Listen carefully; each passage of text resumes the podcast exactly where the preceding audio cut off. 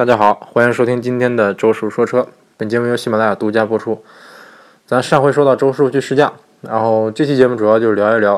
啊，这个周叔试驾了三款车型啊，聊一聊这三款车型的这个驾驶感受。首先第一辆是这个广汽丰田的雷凌双擎，就是雷凌的混动版。嗯，其实之前周叔自己就订了一辆啊，但是因为种种原因就退了。啊，之前订的是一辆这个雷凌混动的顶配。然后，这个其实很大一部分原因啊，就是因为我媳妇儿一直说这个这个车丑，她一直一直觉得这车外形特别难看。嗯，我给她发过几次照片，她都都说特别难看。还说她喜欢雷雷雷克萨斯，这个丰田跟雷克萨斯又是近亲，是不是？实在想不通她为什么不喜欢。结果看到实车以后呢，这个这个我媳妇儿居然说说这车挺漂亮的。我说当初是你跟我说它丑的，让她把它退了，你现在说好看，好吧，不说啥了。啊，确实是看实车真的挺真挺漂亮的啊，也也比我想象中要漂亮一点。虽然说我看图片已经看过很多次了，然后你说你说内饰吧，这个其实内饰我其实你说做工用料吧，我感觉各方面也都不差。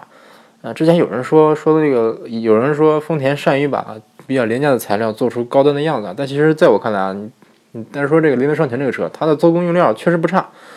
嗯，确实是不差，但是说有人说可能说哪哪接缝大呀，怎么怎么着，这这个确实有，嗯，但是说软质材料用的比较多，用的是不少。然后，嗯，反正反正当时那个展车包括试驾车都是那个都是纯黑内饰的，我个人也是比较喜欢这个黑内饰，呃，感觉黑内饰比较有档次。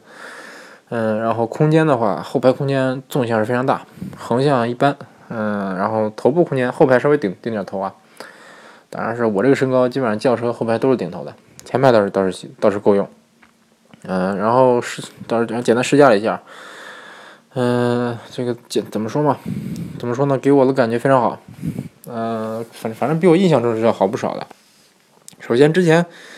嗯，首先这个之前一直一直有人说，比如说说日系车方向盘轻，然后说日系车轻飘飘的，开起来开着飘。呃，经经常会有人这么说啊，但其实这个，如果说大家今今天试驾一下，就可能会可能会发现是是这个说法是不是不那么靠谱？别的不说，单说雷凌混动，嗯，是一点都不飘的，完全不飘。然后方向盘也并不轻，呃，真的是不轻啊，真的是比，但是说算不上沉吧，反正说你要是正正常市市区开，就是低速开的时候，嗯，是稍微偏轻一点，但是也不是太轻。然后这个速度起来以后，就感觉稍微。会会变变沉一些？嗯，但是说你要说跟跟什么什么比，跟某某跟某某车比，它可能会轻，这这这是正常的。然后动力，可能很多人都都会觉得说雷凌混动会不会肉？最开始我也是觉得肉啊，但是说后来我爸试驾了以后，他跟我说不肉。嗯，我开始不大信，然后我自己试了试，发现确实不，确实车不肉啊。嗯，你说肉，呃，但是其实肉不肉，它也是个相对的一个一样一个概念。反正我个人觉得动力完全够用。你说动力多么强劲？那没有，呃，动力动力算不上强劲吧，但绝对是够用。然后你比如说急加速的话，它是有有一个有一个延迟啊，大概有一个可能不到一秒，半秒多的一个延迟啊，因为这车毕毕竟它没有变速箱，它没法没法降档，反正它也是啊，是可以说模拟这个模拟档位啊，模拟几个档位。但是说反正急加速它是有延迟，然后这延迟过后它的加速。还是很顺畅的，呃，就是电动机和电动机和这个汽油机同时加速还是比较顺畅的。然后这个包括这个发动机的介入，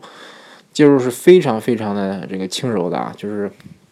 我还很使劲的去去感受这个节就是这个临临界点，就是不看那个标志，单纯就就靠这个身体或者靠耳朵去感受，真的是感觉不到说它它它究竟是什么时候介入的。嗯，这个怎么说呢？那怎么说呢？丰田的混动确实匹配的非常好，这个毫无疑问，这个真的是毫无疑问。嗯，然后隔有有人就说它隔音差，其实隔音我感觉一般，隔音算不上差啊。但是高速这个速度起来以后，它的一些风噪、路噪什么的就就比较比较明显了。嗯，然后然后这个车的底盘质感，嗯，这个像像当当时我我爸在试驾的时候，他说后排，他说后排不是太舒服，但是我没坐后排啊，我也我也这个我看我问问问问我媳妇儿，她说后排挺舒服的，还是挺舒服的，但是。但他说挺舒服，挺这是，这是多多少多少分这个我也我也，我也不是不是太好量化啊。反正，呃前但当时前排吧，嗯，他低速通过一些起伏的时候，那个感觉，嗯，真的是非常不错啊。那感觉真的非常不错，就是就比如说过，比如说过一个，比如说我试驾时候过了一个斜坡，上上了一个那个，呃，算是上了一个小坡吧，就是左左轮上去了，右轮没没上去，这时候，然后速度也不是太慢，可能有个二有个十几迈，二十十十几公里、二十公里的这么这么速度，上了这么小坡，感觉，嗯，这个悬这个悬挂化悬挂化解的这个这个冲击哈，呃，反正感觉挺轻柔的。呃，然后，但是说，但是说你真正跑快的话，比如说这个，比如说你你你五六十五六十公里，或者六六七十公里，或者更快，压过一个坑，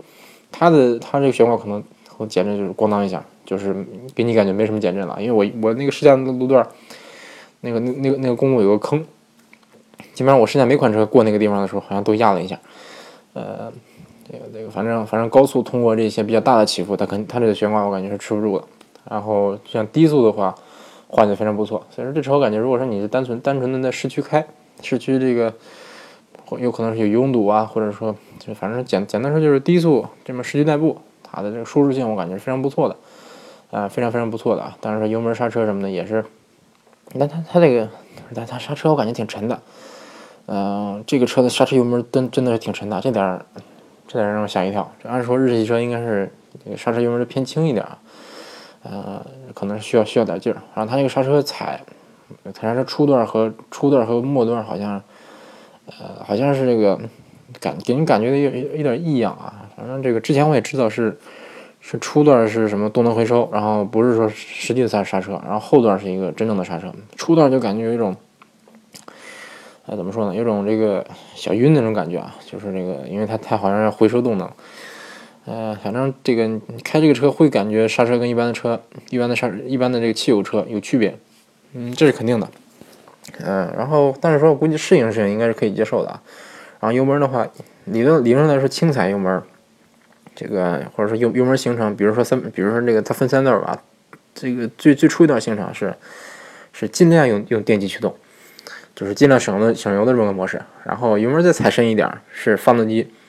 哎，发动机辅助制动或者发动机介入，然后再再踩深一点，就是说就是说绝对的发动机介入，主要发动机介入，然后电机辅助加速，大概大概就就是这么个逻辑啊。但是具体是这个行程有多少，我我我我我我也我也没有体现出来。总之，这个因为那车交给我的时候，它的这个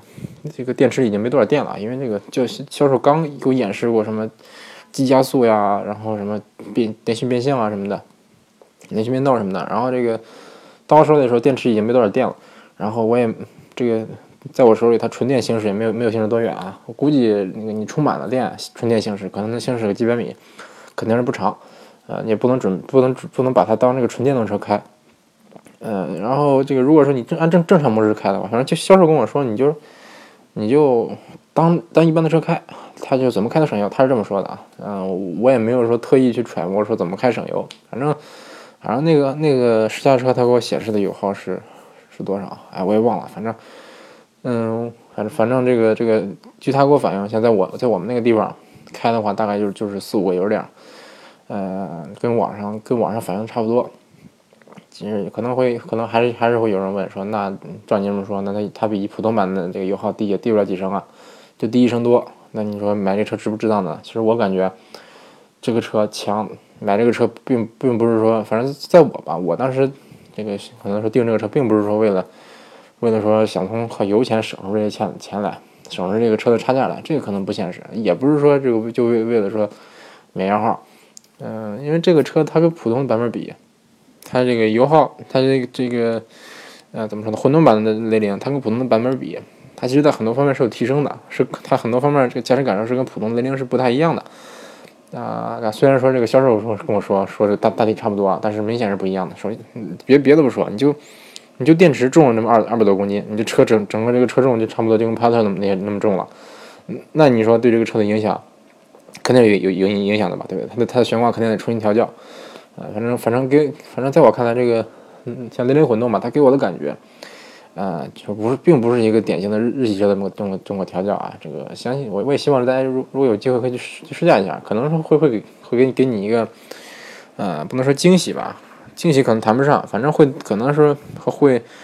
呃，让你对日日系车的改变，对让你对日系车的这个看法有个改变。反正反正这个车如果如果让我选的话，你问我退退了后不后悔？呃，我其实其实并不后悔，因为我我退当时当时退这个车，并不是因为这车不好，它的这些表现我完全可以可以这个，我就是完全可以想象得到，基本上就跟就跟丰田的其他混动车其实感觉是差不多的，呃，并不是说这个车本身有什么问题啊，是因为一些客观的问题。当然，如果说你让我再选的话，比如说选选不选这个车，因为我我自己可能这个车并并不是太适合我啊。但是说，如果说身边的有这样的朋友，就比如说你，比如说你再回油耗，适当的在乎油耗，但不是那种斤斤计较的在在乎油耗，嗯，在乎油耗，而且说对对这个驾驶质感有一定的要求，然后想要一个这个舒适、平顺、省省心、开起来省心、保养便宜的这么这么个车，那其实我感觉这个零零混动还是蛮适合您的，包括外观它也挺拉风的。它全系标配的这个 LED 大灯、LED 尾灯什么的，其实，反正在我看来啊，你单纯的说，呃，什么市区代个步啊，或者说，呃，哪怕跑高速啊，这车跑高速其实没事啊，高速跑到四百，我反正叫销售带我是跑到了一百五，嗯，不飘，完全不飘，我自己也开了一百、一百、一百、一百三四点，不飘，嗯，总之差不多就就这些吧，这就是有关这个雷凌混动的这这一些一些感受。然后你说问题有没有？问题当然有的。呃，可能有一些这个有一些配置没有，就就算就算顶配，它也缺失了一些，呃，可能是看起来比较上档次一些配置，包括呢，比如说后排没有没有出风口，然后其他各方面我感觉都还都还行，就是你比如说你像你像这个风噪大、胎噪大这些，对于这个级别的车来说，我感觉哎，呃，就是大概大大家都这样，没有说哪款车它特别突出，嗯，只要说有的车稍微强一点，它稍微差一点，这个车它。只能说是这个中流偏上，哎，绝对说算不上差这么个水平啊，就是说稍微差一些。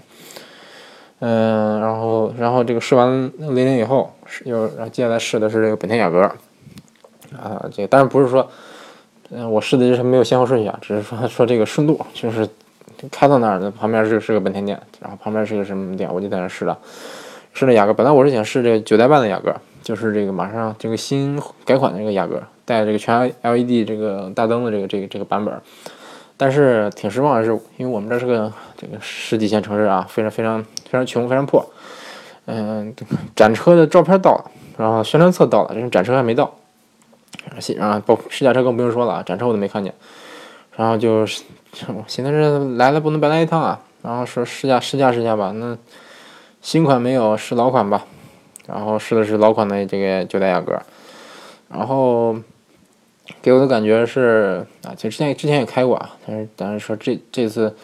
这次让带带带着媳妇试驾，我想我想主主要问问他对这个后排嗯有什么评价。然后这个是首先这车给我的感觉是呃悬挂稍微有点硬，悬挂初段稍微有点硬啊。然后这个车这个方向盘方向盘也是稍微重一点，稍微这个重一点。总之开起来。呃，有一定驾驶乐趣，开就比比如说跟天籁比吧，天籁就是我之前说过，天籁我开起来就是开来开去感觉怎么虽然很舒服，虽然是好开，但是说我就是没有没有说抓到那点儿，就是说没有说达到让我喜欢那点儿，就是说我开来看就是不喜欢，就感觉缺点啥。但是说雅阁我感觉就是这些点就都满足了，就是我开着感觉，反正跟天籁比是完全更适合我，但是我选我肯定会选雅阁，因为。嗯，怎么说？它可能说不如不如这天籁舒服，但是开起来，呃，可能更厚实一点，更偏偏欧系车一点，然后更有一点驾驶驾驶乐趣啊。但是你不能不能指望它跟跟比如说跟阿特兹比，跟什么什么比，跟三系比，那肯定比不上。但是单单纯在这个，在这个比如说日系日系三强，就是天籁雅阁凯美瑞里边比，它的驾驶乐趣我感觉是不错的。然后试驾的是二四的版本。嗯，动力这个油门油门调教的非常灵敏，初段非常非常灵敏，就是就是我稍微踩了一点，就按我正常正常踩那个正常开车开车这么这么个角度踩了一点点，这个车就窜出去了。然后啊，当然说这个你要是中途加速，那还是一般的动力说也不能说差不不能说差啊，就是说一般够用。嗯，初段调教是比较灵敏的，这一点在你比如说你市区开的话。嗯，比如说你市区如果堵车的时候开，我感觉是非常合适的，因为，那怎么说？因为碰巧这个前段时间我我我也，哎也也开过一些一些德系车，你包括包括大众啊，包括包括大众奥迪，呃，大众奥迪和宝马，当然说都是都是那个，当然大众它就是双离合，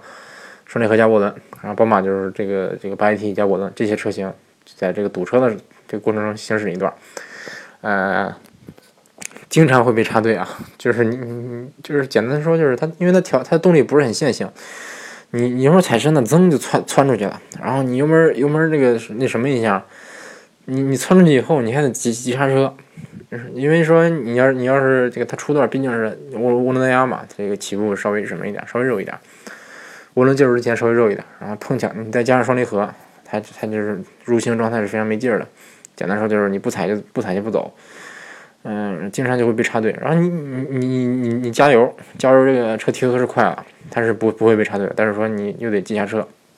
但是你像这个，你比如说雅阁这这类车型吧，自吸的自吸的，比如说再加它加上加上 CVT，它的起步就那一下，因为调教很灵敏嘛，所以说你稍微踩一点，它它的动力就就有了，然后呃更好控制一点。虽然它这油门是比较灵敏，但是也不是说不好控制，可以控制啊。就是说我看刚开始上去那几下可能不不是太好适应。然后，这个反正这个比反正二四的版本跟二零比动力是强不少，强强得多，强得多得多。嗯，地球梦嘛，这个肯定这新科技它的动力肯定是更强了。然后这个，然后雅阁雅阁给我给我印象比较深的就是它那个叫什么，就是盲点监测还是怎么着？就是它的右后视镜上有一个小摄像头，如果说你打右打右转向，呃，它就它这个上面上面那小屏幕上就会出现一个。出现那个摄像头上一个投影，就是大概就是从你这个摄像头往后拍，拍在你盲区的这么这么个这么个图像，然后有有三道杠，有两几道杠，反正有绿杠、黄杠、红杠，大概显示这个你这个位置，后边车大概在什么位置，呃，或者说或者说你单纯摁一下那个转向灯拨杆那个头，它也有个按键，摁一下也会出现出现这个这个呃出现这个后视镜的这个投影，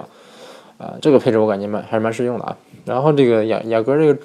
嗯，这块中央扶手它有一个储物格，这个储物格我非常喜欢啊，这个非常非常适合放手机。嗯，然后，然后大体上我媳妇给我的给我的反馈就是这车不错，这开坐起来，他他表示坐起来很舒服，空间挺大。哎，其实当当初带他来应该就是个错误，应该是带一个更懂车的来，他可能以后他可能给我的评价能更直观一点。呃，反正这个反正雅雅阁这个车试完以后吧，呃，感觉并不是太像日系车，开起来并不是太像日系车。然后，嗯，你要说它的问题吧，我想了想哈，这个隔音一般，隔音跟天籁比较差一些，跟天籁、凯美瑞比较差一些，呃，这个可能算是它的一个一个一个硬伤吧，而且算不上硬伤了。然后就是悬挂偏硬，呃，这个毫无疑问，因为毕竟它这这代雅阁好像就是偏欧洲风格的这么调教，悬挂硬也可以理解。但是硬不是那种，也没有说硬到像比如说像像君威啊，像老三系，没有硬到这个地步啊，就是。偏硬，稍微偏硬一点，初段偏硬。然后雅雅阁大概说到这儿吧，因为这个你现在在在试这个，因为马上这九点五代雅阁要上市了嘛，其实你驾驶感受方面是没什么区别的，内饰内饰什么的也没怎么变，就是可能换了个大灯，换了个前前脸，然后增加了几个高高科技的嗯这个安全配置什么的。行，然后然后接下来试的就是就你隔壁的那个北京现代的。叫什么？全新途胜，对，全新途胜。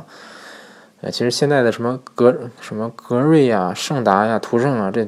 这些车我我一直以来都没没没分清楚啊。像我跟销售说的时候，我还还还经常说错，说成这说成口误了，把把这个途胜说成胜达了怎么着？然后试驾了一下全新胜达，呃，给我的感觉是这是的 1.6T 的，1.6T 的顶配，嗯，1.6T 加七速双离合。呃，首先说外观内饰吧，外观挺好看，外观非非常好看，这个毫无疑问。嗯，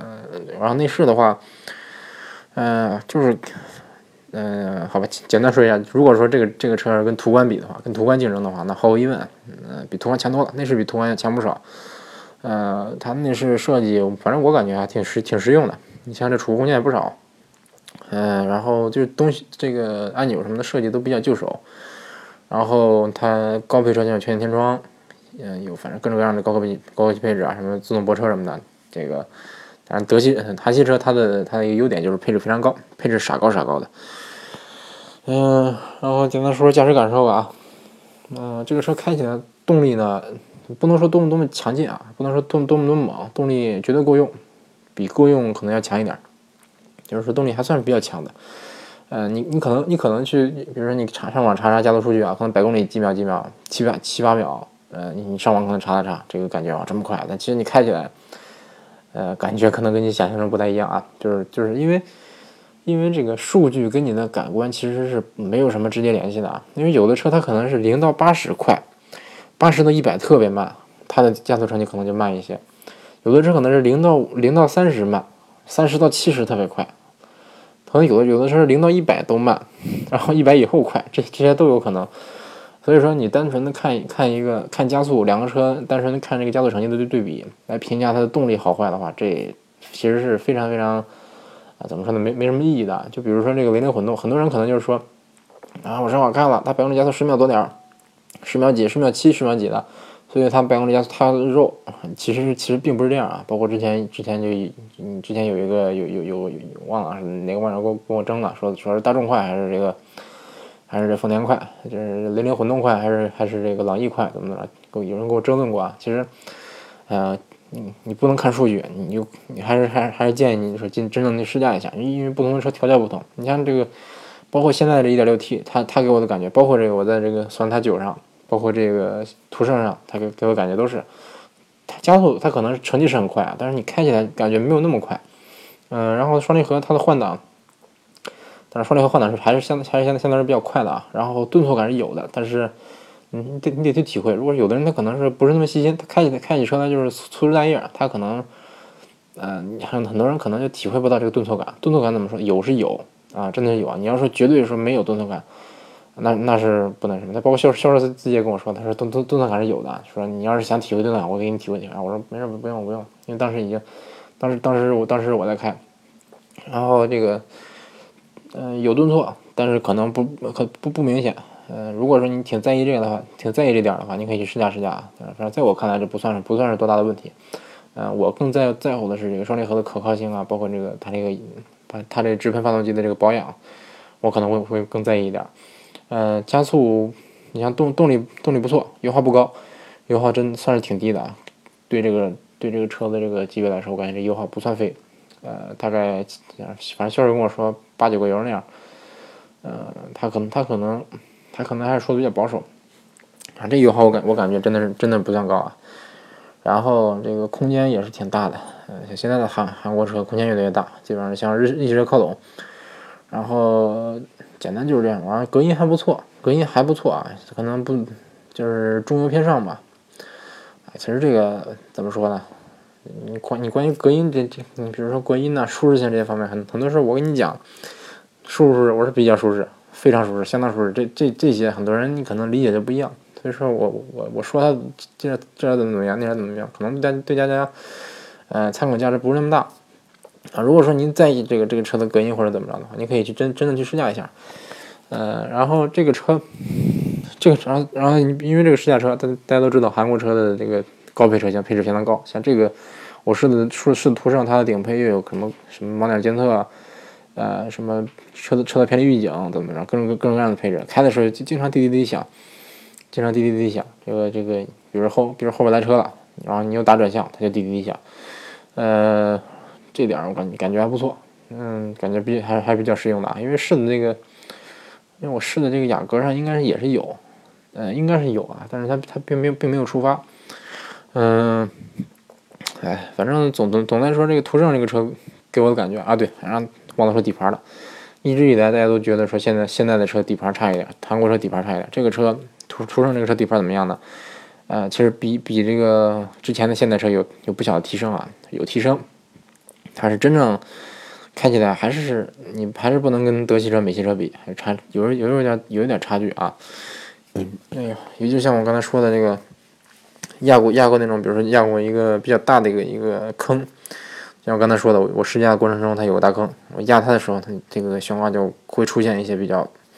比较不不愉快的响声，就是咯楞咯楞咯楞咣咣咣的类类似这样的声音啊。嗯，这个怎么说呢？也也也不能怪他们，但是那当然那像那样的坑是有点大了啊。反正，呃，反正途胜这个车给我给我的感觉，它最大的硬伤哈，可能就是在底盘方面。其他各方面，如果说你单纯的开的话，感觉还不错。无论是外观内饰各方面的触感什么的，都还都是在同级别里啊，都算还不错。呃，就是就就包括我吧，我我一般都是评价一个车好坏。有的车可能是我试驾完了以后就会想买，就特别喜欢。啊，你像途胜这个车，就是我，我就是说我我看完以后给我的感觉就是，哎，要不买一辆，要不买一辆，嗯，这个反正总的来说，总的来说这这个车还不错，个人个人感觉还不错啊。你在在现在的这个 SUV 里边，你让我推荐，我看我感觉这个途胜是最值值得推荐的，包括这个跟跟跟起亚的那个什么 KS 五比，我还是更推荐途胜。嗯，然后，哎，然后然后说说个小插曲吧，题外话，就是现在的销售销售哥哥们一听，但是在开开车的时候可能会聊天啊，一听一听我是说从留学回来的。就就就那啥了，就突然间就就跟那什么似的，啊，当然也是也是我们这儿，可能是我们的小城市啊，大家没见过世面，就跟见外星人似的。哎呦，你你在哪哪留学呀？哎呦，那非常不错呀，怎么着？就就开始问这问那，啊，问说，哎，这个那日本车贵不贵啊？日本保养贵不贵啊？日本吃饭贵不贵啊？日本挣日本人挣多少啊？日本人打不打你啊？怎么着？类似这样的问题。日本日本料理吃不吃得惯呢？你是不是每天都吃寿司呀？日本的女生漂不漂亮啊？呃。类类类类似这样的问题，这当然也是司空见惯了啊！我现在都开始考虑，我以后要不要要不要跟人说，我我我我是留学回来的。这个你像这那个基本上一路上都是我在给他讲，我跟他讲有关日本的这这个那个，导致说我这精力都不能放在车上了，甚至说有个销售当当时是试乘的时候啊。就试乘的时候，他他把我带到目的地换我开，在这段时间里，本来他应该给我给我展示一下加速、刹车那个紧急变线，给我展示这些，但他一听说我是日本来的，就开始就开特别慢，开二开二二二十多公里，时速二十多公里，慢悠悠开，然后就就也问，就给我给我给我给我这个问了很多问题，跟他聊聊了很多问题，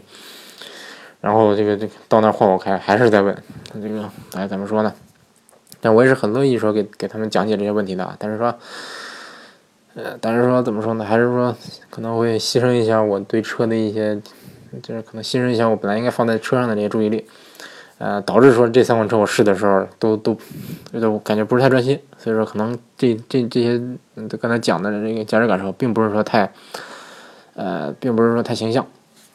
哎，反正以后的试驾过程中，我计划说可能就不说这档，就是说或者说他不问我就不说，